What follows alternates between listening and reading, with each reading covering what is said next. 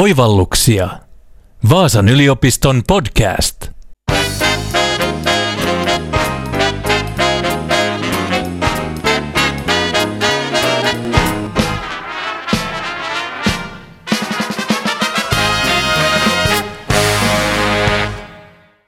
Vielä vuosikymmen sitten pörssiyhtiöissä ei ollut ainuttakaan naistoimitusjohtajaa. Tilanne on kuitenkin muuttunut viime vuosina. Nyt jo lähes kymmenesosa pörssiyhtiöiden pääjehuista on naisia. Samalla naisten osuus pörssiyhtiöiden johtoryhmissä on kasvanut liki neljäsosaan. Tätä kehitystä on tukenut se, että naisia on yhä enemmän myös pörssiyhtiöiden hallituksissa. Kannattaisiko naisia nimittää yritysten johtotehtäviin vielä enemmänkin? Eli olisiko johtajanainen parempi bisnekselle ja voiko johtajan sukupuoli vaikuttaa yrityksen taloudelliseen päätöksentekoon, kasvuun, kannattavuuteen, riskinottoon ja kykyyn selvitä kriiseistä? Minä olen toimittaja Miia Kahila ja aiheesta keskustelemassa on tänään Vaasan yliopiston laskentatoimen ja rahoituksen professori Sami Vähämaa. Viimeaikaisissa tutkimuksissaan hän on keskittynyt yritysten ja erityisesti pankkien hallinnointi- ja ohjausjärjestelmiin, naisjohtajiin ja yritysten ylimmän johdon ominaisuuksiin sekä seksuaalivähemmistöjen huomioimisen vaikutuksiin yrityksissä. Tervetuloa Oivalluksia podcastin vieraaksi Sami Vähämaa. Kiitos. Mikä sai Sami Vähämaa sinut kiinnostumaan tästä aiheesta? Ihan tarkkaa syytä en osaa sanoa, että mikä sai minut kiinnostumaan, mutta tuota, aloitin tekemään naisiin liittyvää tutkimusta ja naisjohtajiin ja naisasiantuntijiin liittyvää tutkimusta vuonna 2007, eli nyt on 14 vuosi menossa enemmän tai vähemmän sama aihepiirin parissa. Ja oikeastaan silloin, kun mä itse kiinnostuin tästä aihealueesta, niin tämä oli sellainen, mikä oli jatkuvasti paljon mediassa esillä. Eli kaikissa lehdissä ja uutisissa tuli vähän väliä asiaa liittyen sukupuolten tasa-arvoon liike-elämässä ja siihen, että minkä takia Suomessa esimerkiksi pörssiyhtiöissä ei ole naisia toimitusjohtajana ja minkä takia on hyvin vähän naisia pörssiyhtiöiden hallituksessa. Ja siinä vaiheessa oli myöskin keskustelussa, että pitäisikö tähän puuttua jotenkin lainsäädännöllä, pitäisikö tehdä päätös, että pörssiyhtiöissä on pakko olla tietty määrä naisia hallituksissa. Ja se oli niin sitä kautta paljon esillä yhteiskunnallisessa keskustelussa. Ja sitä kautta kiinnostuin katselemaan vähän, että mitä tutkimukset sanoo tästä asiasta ja minkälaisia tutkimuksia on tehty. Ja tosiaan oma tausta on laskentatoimessa ja rahoituksessa ja huomasin hyvin nopeasti, että mun omalla tutkimusalalla naisia ja naisjohtajia ja naisasiantuntijoita ei ollut tutkittu juuri ollenkaan, kun taas esimerkiksi johtamisen alueella kauppatieteissä oli tutkittu hyvinkin paljon. Ja sitten siitä oikeastaan niin heräsi tämmöinen ammatillinen uteliaisuus ja mielenkiinto, että voisiko tästä nyt tehdä jotain oman alan, oman tieteen alan tutkimusta ja sitä kautta sitten luin ne tutkimukset, mitä käsiini sain, mitä aiemmin oli tehty ja aloin sitten tekemään itse tutkimusta erityisesti niin kuin taloudellisesta näkökulmasta ja yritysten taloudellisen päätöksenteon näkökulmasta, että miten naisjohtajat ja sukupuolierot käyttäytymisessä näkyy yritysten päätöksissä ja erityisesti yrityksen taloudellisessa päätöksenteossa. No mitä sitten tapahtuu, kun nainen on johtajana? Miten se vaikuttaa sitten siihen yrityksen päätöksentekoon? Se vaikuttaa monellakin tavalla. Eli nyt taas lähdetään siitä liikkeelle, että naiset ja miehet on hyvin erilaisia, niin kuin arkielämän kokemukset osoittaa. Voi olla hyvinkin erilaisia mielipiteitä samantyylisistä asioista ja käyttäytymiseroja myös on olemassa paljon ja näitä on nyt tutkittu muilla tieteenaloilla vuosikymmeniä esimerkiksi psykologiassa ja tuolla psykologisen taloustieteen puolella kaikenlaisilla kokeellisilla asetelmilla, että miten, miten sukupuolierot vaikuttaa taloudelliseen päätöksentekoon. Ja nyt näitä, mitä on havaittu psykologian puolella sukupuolieroja, niin näyttäisi, että ne heijastuu myöskin yritystoimintaan ja yritysten tekemiin päätöksiin. Eli nyt keskeinen löydös, mitä itse olen omissa tutkimuksissani löytänyt, niin liittyy tämmöiseen yrityksen niin taloudelliseen vakauteen, eli on tutkinut paljon erilaisilla aineistoilla yritysten riskisyyttä. Miten paljon otetaan riskiä ja miten riskisen sijoittajat kokee yritykset. Ja tota, näissä nyt keskeinen löydös on se, että naisten johtamat yritykset yleensä on taloudellisesti vakaammalla pohjalla ja ne on vähemmän riskisiä kuin tota, mies-toimitusjohtajien johtamat yritykset tai sellaiset yritykset, missä esimerkiksi ei ole naisia hallituksesta. No entä sitten kun nainen on johtajana, niin miten se vaikuttaa esimerkiksi yrityksen kannattavuuteen ja menestykseen? Tästä tutkimustulokset on hieman ristiriitaisia, että ää, ei voida aivan täydellä varmuudella sanoa, että naisjohtaja aina parantaisi yrityksen kannattavuutta tai yrityksen taloudellista menestymistä, mutta kyllä niin valtaosa tutkimuksista antaa viitteitä siitä, että naisjohtajat tuo lisäarvoa siihen yrityksen päätöksentekoon, joka sitten näkyy myöskin parempana kannattavuutena ja voi näkyä esimerkiksi parempana osakekurssikehityksenä. Mutta on olemassa myös tutkimuksia, joiden tulokset osoittaa just päinvastaista, että nais, naisjohtajiin reagoidaan esimerkiksi osakemarkkinoilla negatiivisesti ja naistoimitusjohtajan palkkauksen jälkeen ää, yrityksen osakekurssi laskee. Mutta voisin ehkä niin kuin, hieman yleistään sanoa, että jos naisjohtajilla on vaikutusta yrityksen kannattavuuteen ja taloudelliseen menestykseen, niin se vaikutus on hyvin lähellä nollaa tai lievästi positiivinen ja on vähemmän näyttöä siitä, että se olisi voimakkaasti negatiivinen. No sitten taas jokuhan voisi väittää, että naiset on varovaisia. Mitenkä naiset ottaa riskejä yrityksissä?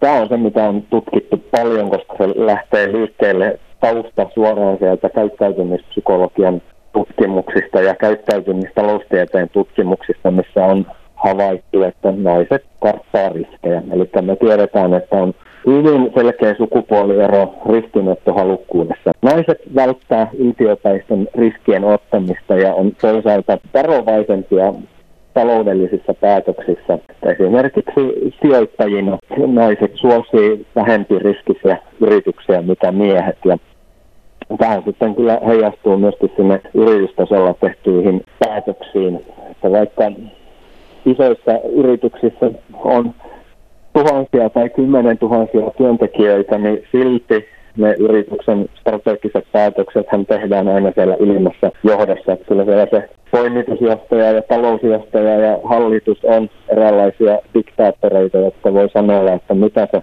yritys tekee ja sen aseman puolesta heidän omat preferenssit vaikuttaa siihen, että minkälaisia riskejä otetaan ja miten suuria riskejä se yritys on valmis ottamaan. Ja tutkimustulokset kyllä osoittaa aika selkeästi, että naisjohtoiset yritykset, jos on naisia ylimmässä johdossa toimitusjohtajana tai talousjohtajana, tai jos on isompi osuus naisia yrityksen hallituksessa, niin se näkyy siinä, että yritys on vähemmän riskinen. Siellä otetaan vähemmän yltiöpäisiä riskejä. Samalla pitää muistaa, että riskienotto on keskeinen osa yritystoimintaa ja riski ja taloudellinen tulos menee käsi kädessä, että mitä enemmän ottaa riskiä, niin sitä parempi se yrityksen taloudellinen tulos on ainakin hyvinä aikoina ja sitten tietenkin kaikenlaisten kriisien aikaa ne riskit vasta realisoituu ja siinä vaiheessa sitten voi olla, että se riskinotto todella kostautuu. Eli voidaan ajatella myös, että se, että nainen on yrityksen johtajana tai naisia yrityksen johdossa on paljon, niin se vaikuttaa myös yrityksen kasvuun. Kyllä se voi vaikuttaa kasvuun ja ehkä se sinne kasvuun näkyy nyt negatiivisessa mielessä juuri sen takia, että naiset ei välttämättä aina ole halukkaita kasvattamaan sitä yritystä samalla tavalla kuin miehet. Kasvaminen vaatii riskinottoa, eli pitää laajentua vaikka uusille markkina-alueille tai laajentaa omaa tuotepalettia tai investoida paljon tuotekehitykseen, joka välttämättä ei sitten tuotakaan mitään. Eli kasvu on keskeisiltä osin riskinottoa ja kyllä osa tutkimuksista osoittaa, että naisten johtamat yritykset ei kasva samalla tavalla mitä miesten johtamat yritykset ja esimerkiksi, että naisjohtoiset yritykset ei investoi yhtä paljon tuotekehitykseen ja innovointiin, mitä, mitä miesjohtoiset yritykset tekee. Nyt on eletty ympäri maailmaa kriisiaikaa tuon koronan vuoksi ja kyseessä on myös iso talouden ja yritysten kriisi tällä hetkellä. Millaisia kriisiä ja johtajia naiset sitten ovat? No naiset ovat todennäköisesti parempia kriisiajan johtajia kuin miehet ja tähän toisaalta voi liittyä myöskin se, että kriisiaikoina tietenkin ne otetut riskit realisoituu ja jos ne naisjohtoiset yritykset jo alkutilanteessa on ottanut vähemmän riskejä, niin ne ei ehkä joudu ihan yhtä suuriin ongelmiin kriisiaikoina, mitä miesjohtoiset yritykset. Ja nyt tosiaan tutkimustulokset osoittaa, että naisjohtoisilla yrityksillä keskimäärin on vähemmän velkaa kuin miesjohtoisilla yrityksillä ja niillä on keskimäärin isommat kassavarannot. Eli naisjohtoiset yritykset on luontaisesti paremmin valmistautuneita eräällä tavalla kaikenlaisiin ulkoisiin sokkeihin ja kriiseihin, mitä markkinoilla tulee. Ja tämä näkyy esimerkiksi 2008-2009 finanssikriisin aikaan siten, että naisjohtoiset yritykset oli vähempi riskisiä. Ja itse olen tutkinut paljon esimerkiksi yhdysvaltalaisia pankkeja, jotka olivat hyvin keskeisessä osassa tässä kriisin syntymisessä vuonna 2008 ja meidän tutkimustulokset osoittaa selkeästi, että naisten johtamat pankit oli vakavaraisempia ennen kriisiä ja sen takia selviytyi paremmin siitä kriisistä ja pienemmällä todennäköisyydellä menivät konkurssiin vuosien 2008 ja 2010 aikana. Ja esimerkiksi olemme havainneet tutkimuksissa, että nämä naisten johtamat pankit, niin niillä oli pitkän aikaa tämän kriisin jälkeen alhaisemmat luottotappiot. Ja tämä vaikutus oli erityisen voimakas Yhdysvalloissa niillä alueilla, missä se kiinteistömarkkinoiden kriisi oli kaikkein suurin, eli missä asuntojen ja liikekiinteistöjen hinnat romahti kaikkein eniten. Erityisesti näillä pahiten kriisiytyneillä alueilla se naisjohto pankeista näytti olevan hyödyllistä. No naiset on tulleet vahvasti pörssiyhtiöiden hallitusten jäseniksi, johtoryhmiin ja toimitusjohtajiksi tuossa viime vuosien aikana. Ja itse sanoikin tuossa, että naiset ovat yritykselle hyviä johtajia. No miten muu monimuotoisuuden ja tasa-arvon suosiminen yrityksissä sitten vaikuttaisi? Onko sillä jotain vaikutusta yleensäkin yritysten menestymiseen? Tutkimustulokset aika selkeästi osoittaa, että kaikenlainen monimuotoisuus yritystoiminnassa on hyväksi ja yritysten johdossa ja yritysten hallituksissa. Eli me tiedetään, että naisedustus yrityksen hallituksissa parantaa hallituksen toimintaa ja yrityksen valvontakäytänteitä esimerkiksi ja toimitusjohtajan valvontaa, taloudellisia raportointikäytänteitä ja niin edespäin. Mutta sama pätee muihinkin monimuotoisuuden aspekteihin, eli esimerkiksi ikä. On tärkeää, että johdossa ja hallituksessa on eri ikäisiä ihmisiä. On tärkeää, että siellä on erilaisella koulutustaustalla varustettuja ihmisiä. On hyvä asia, että on kansainvälisiä ihmisiä ja niin edespäin. Eli kaikkein huonoin tilanne on se, että meillä on yrityksen hallituksessa kymmenen valkoihoista miestä, jotka kaikki on 60-vuotiaita ja kaikkien koulutusta on diplomi-insinööriä. Ne on vielä kaikki saman maan kansalaisia. Eli semmoinen heterogeenisuus yritysten hallituksessa ja ylimmässä johdossa aivan selkeästi tehostaa sitä yrityksen johtamista ja hallituksen toimintaa ja se heijastuu myöskin sitten yrityksen taloudellisiin päätöksiin ja taloudelliseen menestymiseen. Ja monimuotoisuuden huomioiminen yrityksissä kyllä muutenkin näyttää kannattavan, että olen itse kollegoiden kanssa tutkinut esimerkiksi seksuaalivähemmistöjen huomioimista yrityksissä ja kyllä me löydämme hyvin selkeästi, että sellaiset yritykset, jotka suhtautuu paremmin seksuaalivähemmistöihin, niin ne on kannattavampia ja niillä on korkeampi markkina-arvo ja ne on parempia innovoimaan ja keksimään uusia tuotteita. Eli kyllä tutkimustulokset aika kiistatta osoittaa, että yritystoiminnassa kaikenlaisesta monimuotoisuudesta ja monimuotoisuuden huomioimisesta on hyötyä. No jos puhutaan yleensäkin monimuotoisuudesta, niin sitten välillä törmää keskusteluun, jota käydään ja on käyty jo välillä aika pitkään, naiskiintiöt. Mitä sanot Sami Vähämaa naiskiintiöistä ja keskusteluista niiden ympärillä? Tosiaan naiskiintiöt oli yksi syy siinä, että on kiinnostunut tutkijana laskentatoimia rahoituksen näkökulmasta selvittämään, että miten naisjohtajat ja naisedustus yritysten hallituksessa vaikuttaa siihen yritykseen noin taloudellisesta näkökulmasta. Ja itse olen sitä mieltä, että naiskiintiöt ei ole hyvä asia. Ja tästä on itse asiassa tutkimustuloksia olemassa liittyen Norjaan. Eli Norjassa on tehty lakisääteinen naiskiintiö 2008 vuodesta eteenpäin, että pitää olla vähintään 40 prosenttia kumpaakin sukupuolta hallituksessa, eli vähintään 40 prosenttia naisia tai vähintään 40 prosenttia miehiä hallituksessa. Ja se tarjosi tutkijoille tämä Norjan lakimuutos hyvän tilaisuuden katsoa, että miten hallitusten koostumus muuttuu ja miten se hallituksen koostumuksen pakotettu muuttuminen näkyy siinä yritysten toiminnassa taloudellisesta näkökulmasta. Ja Norjan esimerkki osoittaa, että se ei välttämättä ole hyvä asia.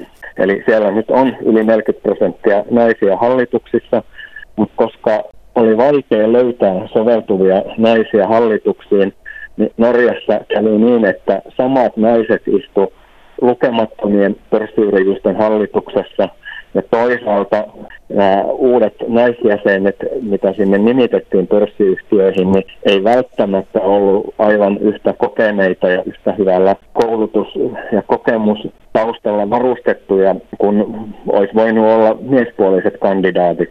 Ja tulokset myös osoittaa, että Norjassa yritysten kannattavuus laski hieman sen jälkeen, kun nämä naiskiitiöt otettiin pakotettuna käyttöön. Mutta tota, Suomessa on toiminut aika hyvin ilman pakotettua lakisäänteistä kiintiöä, eli Suomessa on ollut 2010 vuoden alusta asti tämmöinen itsesääntelykoodi, Helsingin pörssin hallinnointikoodin käytössä, jossa kannustetaan yrityksiä lisäämään naisia hallituksessa ja siinä oikeastaan on taustalla semmoinen, että jos yrityksen hallituksessa ei ole yhtään naista, niin sitten yrityksen pitää perustella vuosikertomuksessa ja muualla, että miksi heillä ei ole ollenkaan naisia. Ja tämä hallinnointikoodin käyttöönotto on kyllä selkeästi nostanut Suomessa viimeisen kymmenen vuoden aikana naisedustusta hallituksissa. Eli sitä kautta se on toiminut, vaikka ei ole asetettu mitään suoranaista naiskiintiö. Mutta selkeä asiahan se on, että naisia on edelleen liian vähän yritysten hallituksissa ja yritysten ylimmässä johdossa. Ja se tarkoittaa sitä, että yhteiskunnan koko potentiaalia ei hyödynnetä tällä hetkellä, että jos naiset jätetään sivuun yritysten ylimmästä päätöksenteosta. Ja samalla me tiedetään, että erityisesti nuoremmista sukupolvista niin naiset on korkeammin koulutettuja nykyään kuin miehet. Ja esimerkiksi koko kouluuransa ylisuoriutuvat suhteessa miehiin, mutta silti jostain syystä jää matkan varrelle ja ei nouse sitten sinne yritysten ylimpään johtoon ja yritysten hallituksiin. Mutta lyhyt vastaus siihen, että mitä mieltä on naiskiintiöistä, niin on, että en ole naiskiintiöiden kannattaja. Sami, millä tavalla sitten niin kuin konkreettisella tasolla naisjohtajat eroaa miesjohtajista? No, tätä on tutkittu johtamisen tieteen alalla hyvinkin paljon ja selvitetty esimerkiksi hallitusten työskentelyä, seurattu, että miten hallitukset tekee päätöksiä ja miten siellä esimerkiksi osallistutaan hallitustyöskentelyyn. Tätä on myös tutkittu pohjoismaisella aineistolla ja tätä yleinen näkemys on se, että naisilla on korkeampi velvollisuuden tunto. Naisjohtajat naiset hallituksissa suhtautuu vakavammin velvollisuuksiinsa ja on esimerkiksi valmistautunut hallitusten kokouksiin miehiä huolellisemmin. Keskimäärin naisjohtajilla on vähemmän poissaoloja hallituksen kokouksista kuin miehillä. Sitten voisi sanoa, että myöskin sukupuolierot kommunikoinnissa vaikuttaa. Eli on paljon tutkimuksia, jotka väittää, että naiset kommunikoi paremmin ja selkeämmin kuin miehet, joka tietenkin taas vaikuttaa hallitustyöskentelyyn esimerkiksi, että miten siellä argumentoidaan ja miten siellä tuodaan erilaisia riskejä vaikkapa esiin. Ja tämä parempi kommunikointi voi tietenkin tehostaa esimerkiksi sen hallituksen työskentelyä. No sitten yksi keskeinen ero, mikä miesten ja naisten välillä on johtajana johtotasolla, on se, että tämän niin sanotun lasikattoilmiön seuraus voi olla, että naiset, jotka nousee yritysten johtoon ja yritysten hallituksiin, niin on keskimäärin miehiä fiksumpia ja kyvykkäämpiä ja sitä kautta parantaa sitä yrityksen johtamista. Sitten viime aikoina varsinkin on paljon näkynyt mediassa aihe naiset sijoittajina. On tullut erilaisia podcasteja ja sivustoja, jotka on ihan suunnattu naisille, jotka haluavat sijoittaa tai saataisiin naisia enemmän sijoittajiksi. Naiset on varovaisia, siitä puhuttiin tuossa aikaisemmin. No minkälaisia naiset on sitten ylipäätään sijoittajina?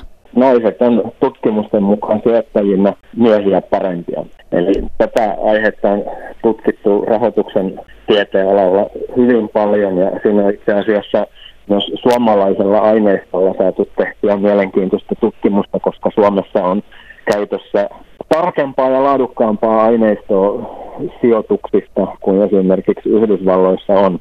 Mutta tutkimustulokset keskimäärin viittaa siihen, että naiset on parempia sijoittajia. Naiset tienaa paremmin osakesijoituksillaan kuin miehet ja nyt vaikka naiset ottaa vähemmän riskiä, ne silti pärjää sijoituksissaan paremmin kuin miehet, mikä on periaatteessa rahoitusteorian vastasta, koska mun edustamani tieteenala lähtee siitä ajatuksesta, että riski ja tuotto kulkee kädessä ja tuottoa voi lisätä ainoastaan ottamalla lisää riskiä. Mutta tämä naissijoittajien hyvä menestyminen sotii vähän tätä meidän tieteenalan peruslähtökohtaa vastaan, koska näyttää siltä, että naiset ottaa vähemmän riskiä ja samaan aikaan pärjää sijoituksissaan paremmin kuin miehet.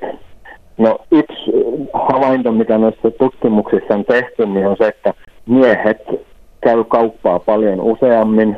Miehet on ehkä yli itsevarmoja omista kyvyistään sijoittajana ja ikään kuin käy liikaa kauppaa ja turhaa kauppaa ja syö sen oman sijoitussalkkunsa tuoton siihen liian tiheeseen kaupankäyntiin. Joutuu maksamaan meklareille koko ajan siitä kaupankäynnistä ja toisaalta sitten tekee tyhmiä sijoituksia, että ostaa liian aikaisin jotain tai myy sen liian aikaisin poissa.